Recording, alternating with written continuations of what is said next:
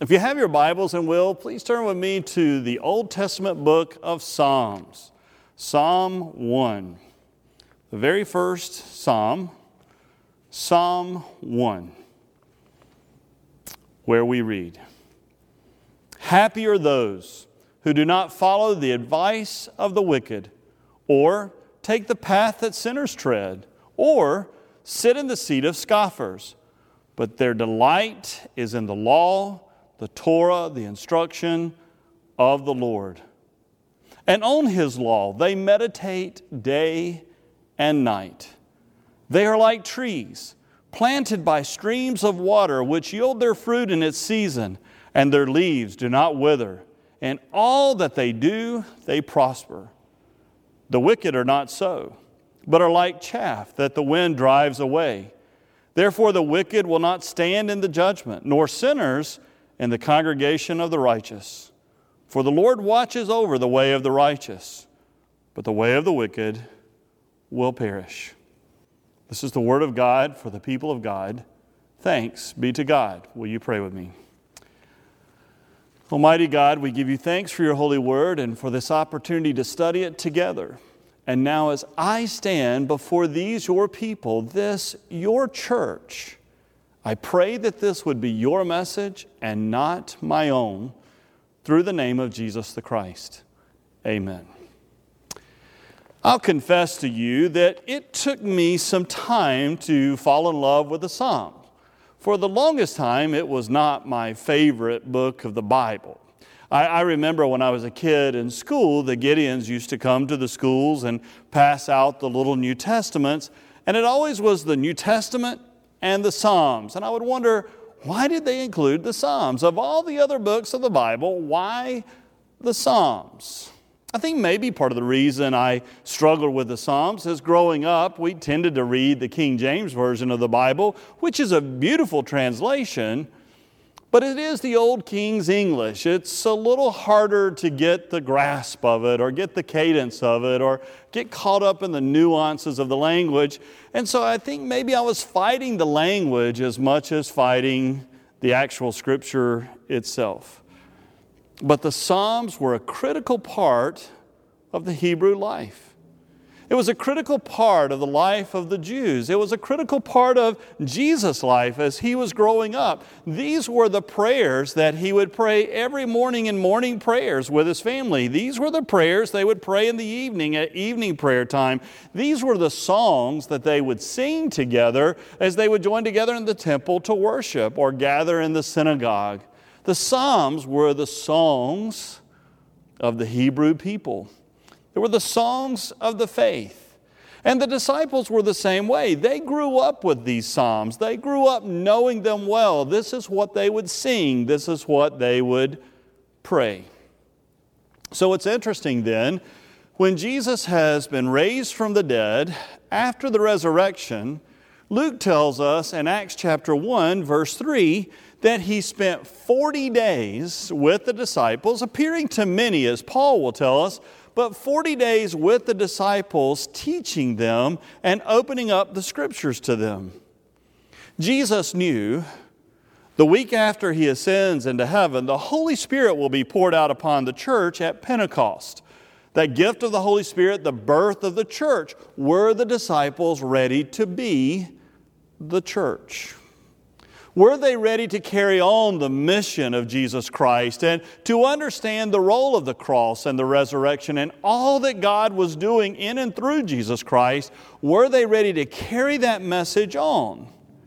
So Luke tells us in Luke 24, verses 44 and 45, that Jesus, during these 40 days, spent time teaching them the law of Moses, the Torah. Torah means instruction. It's the law of God. So he taught them the Torah, the prophets, the Nevi'im, and we looked at the Nevi'im last Sunday. He spent time teaching them what do the prophets have to say? How is this part of God's plan, those who speak on behalf of God? What was God saying when he said, Hear the word of the Lord? And he also taught them the Psalms. The Psalms. Now, they grew up understanding or hearing the Psalms. They knew the Psalms. They probably could quote the Psalms. But Luke tells us in Luke 24 45 that he opened their minds to understand the Scripture. You see, there's a difference in being able to quote Scripture and understand Scripture. To know Scripture and to embody Scripture. So Jesus spends some incredible time explaining to them, teaching them these prayers, these songs that they have grown up hearing, that, that they've heard, they've prayed, they've sung all their lives. But do they know what it means? And it's interesting, the Psalms were not only important for the Hebrew people, it became vitally important for the church. The early Christians and the church today must be able to grab hold of the Psalms. But listen to some of the early church fathers and those throughout our church history and some of the things that they've shared. For example, Athanasius, who lived in the 300s. Athanasius taught that most scriptures speak to us, but the Psalms speak for us. He also said it is, in my view, that in the words of this book, the whole human life, its basic spiritual conduct, as well as its occasional movements and thoughts, is comprehended and contained. He says nothing to be found in human life is omitted. I mean, in the Psalms, we can find a psalm, a prayer, a song, an outcry, a lament, a praise, something that applies to whatever we are going through in our lives today. Martin Luther then said that the Psalms might well be called a little Bible. He said, In it is comprehended most beautifully and briefly everything that is in the entire Bible. He called it the handbook of the Bible, that in the Psalms we can capture the faith. Starts making sense why the New Testament that is handed out to so many has the New Testament and the Psalms. Dietrich Bonhoeffer, the great German theologian who lived during the time of Hitler and was actually executed by Hitler because of his faith and standing up for those who were being persecuted, Bonhoeffer said, The Psalter, the Psalms, occupies a unique place in the Holy Scriptures. It is God's Word, and with few exceptions, the prayers of the people as well. It's both God's Word and the prayers of the people. St. Augustine, who lived from 354 to 430, he said that if the Psalms pray, you pray. If the psalm laments, you lament. If the psalm exalts, you rejoice. If it hopes, you hope. If it fears, you fear. Everything written here is a mirror for us. And finally, Henri Nouwen. Henri Nouwen is a great spiritual mentor for so many. He wrote the best selling book, The Wounded Healer. Henri Nouwen in 1974, he took a seven month retreat and went to a monastery. And at the monastery, the practice was to read through all 150 Psalms each week. So he would constantly study the Psalms. And then one day in his diary, he wrote these words Slowly, these words enter into the center of my heart. They are more than ideas, images, comparisons. They become a real presence. After a day with much work or many tensions, you feel that you can go in safety and safely and realize how good it is to dwell in the shelter of the Most High. Many times I have thought, if I'm ever sent to prison, if I am ever subjected to hunger, pain, torture, or humiliation, I hope and pray that they let me keep the Psalms. The Psalms will keep my spirit alive The Psalms will allow me to comfort others.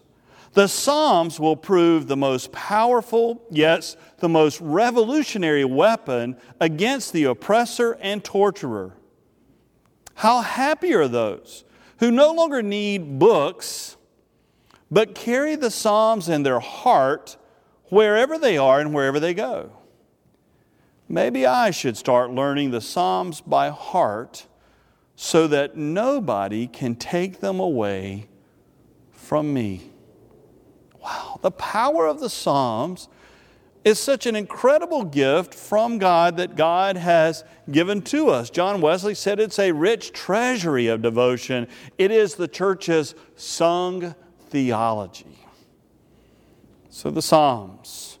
Most people did not have in biblical times the, the scriptures. Why? Well, there weren't printing presses back then, and, and if you could afford the paper of a scroll, then you had to, to pay a scribe or someone who would then hand copy scripture from one to the other. How do we best remember things?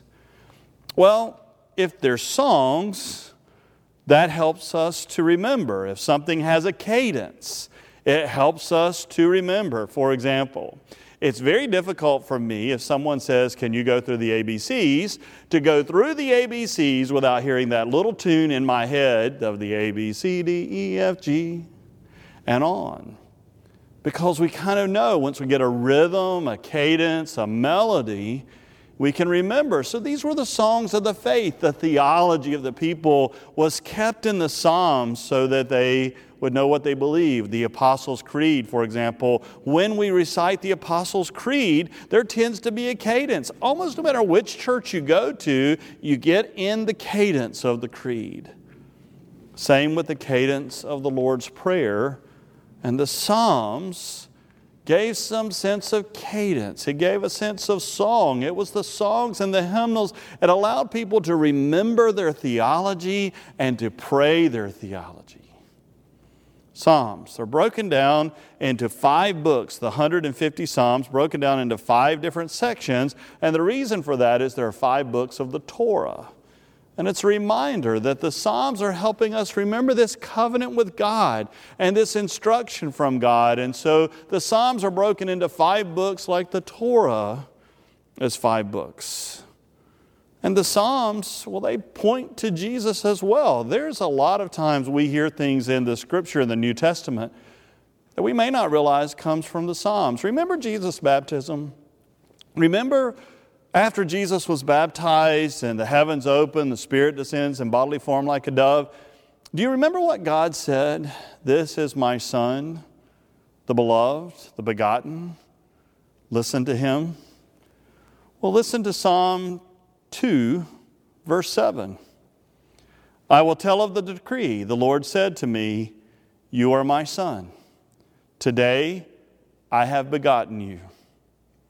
You can guarantee when God spoke that, and the people experienced this at Jesus' baptism, they knew the song, they knew the psalm.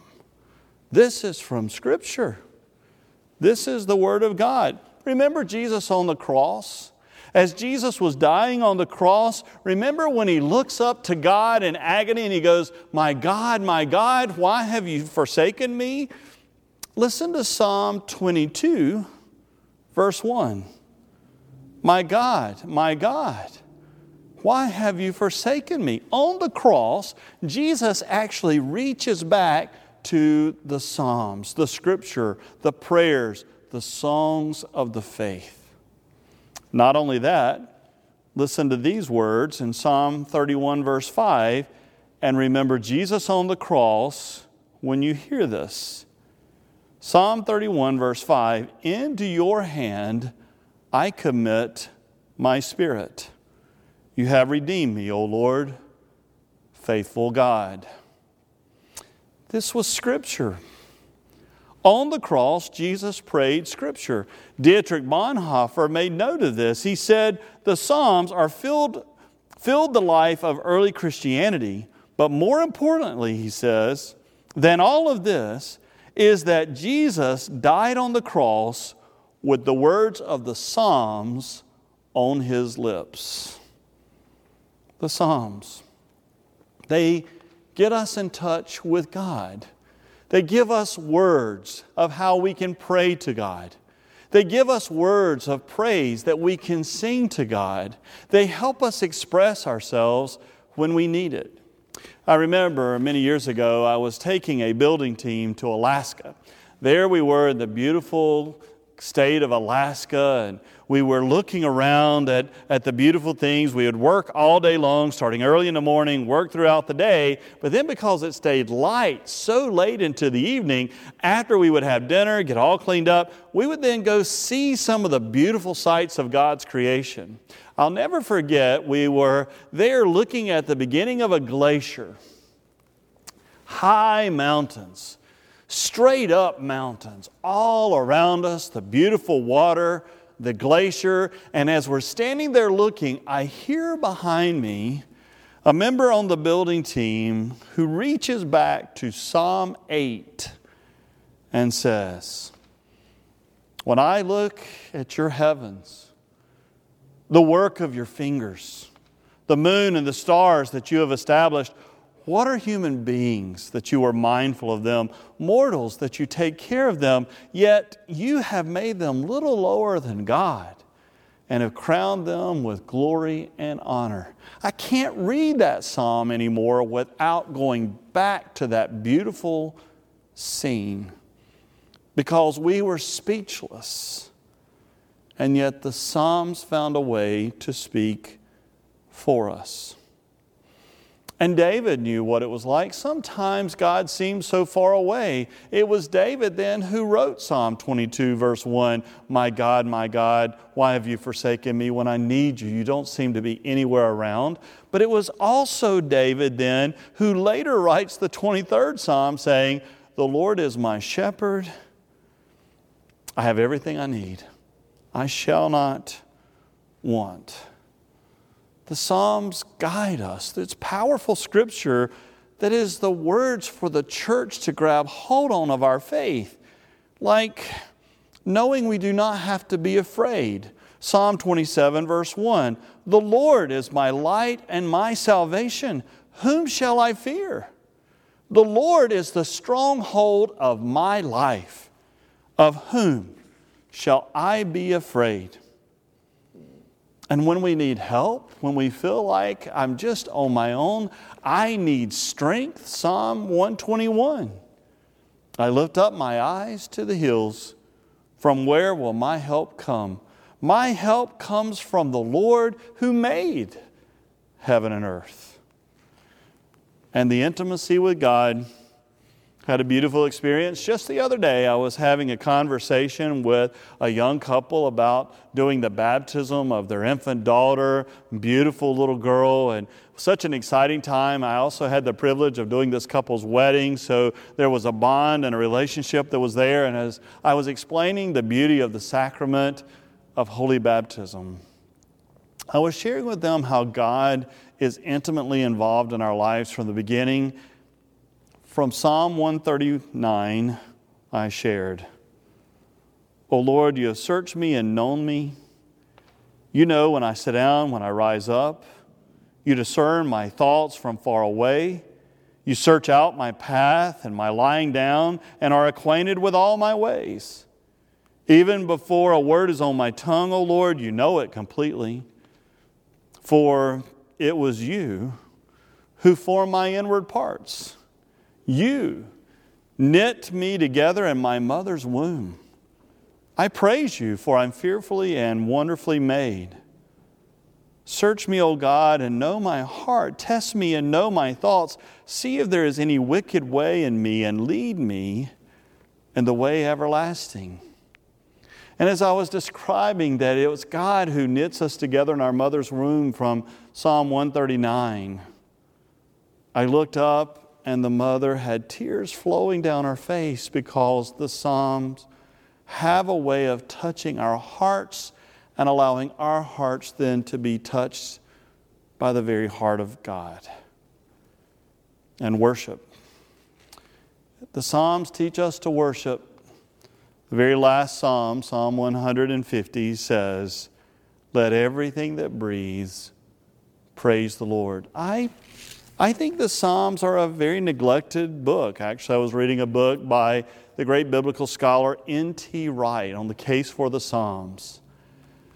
And in it, he shares it's, it's kind of sad that we may have lost one of the most sacred books that have molded and shaped Jesus and the disciples as they were growing up, the Hebrew people, now the beginning of the church, the Christian church, who we are today. It's the book that ties us all together in so many ways.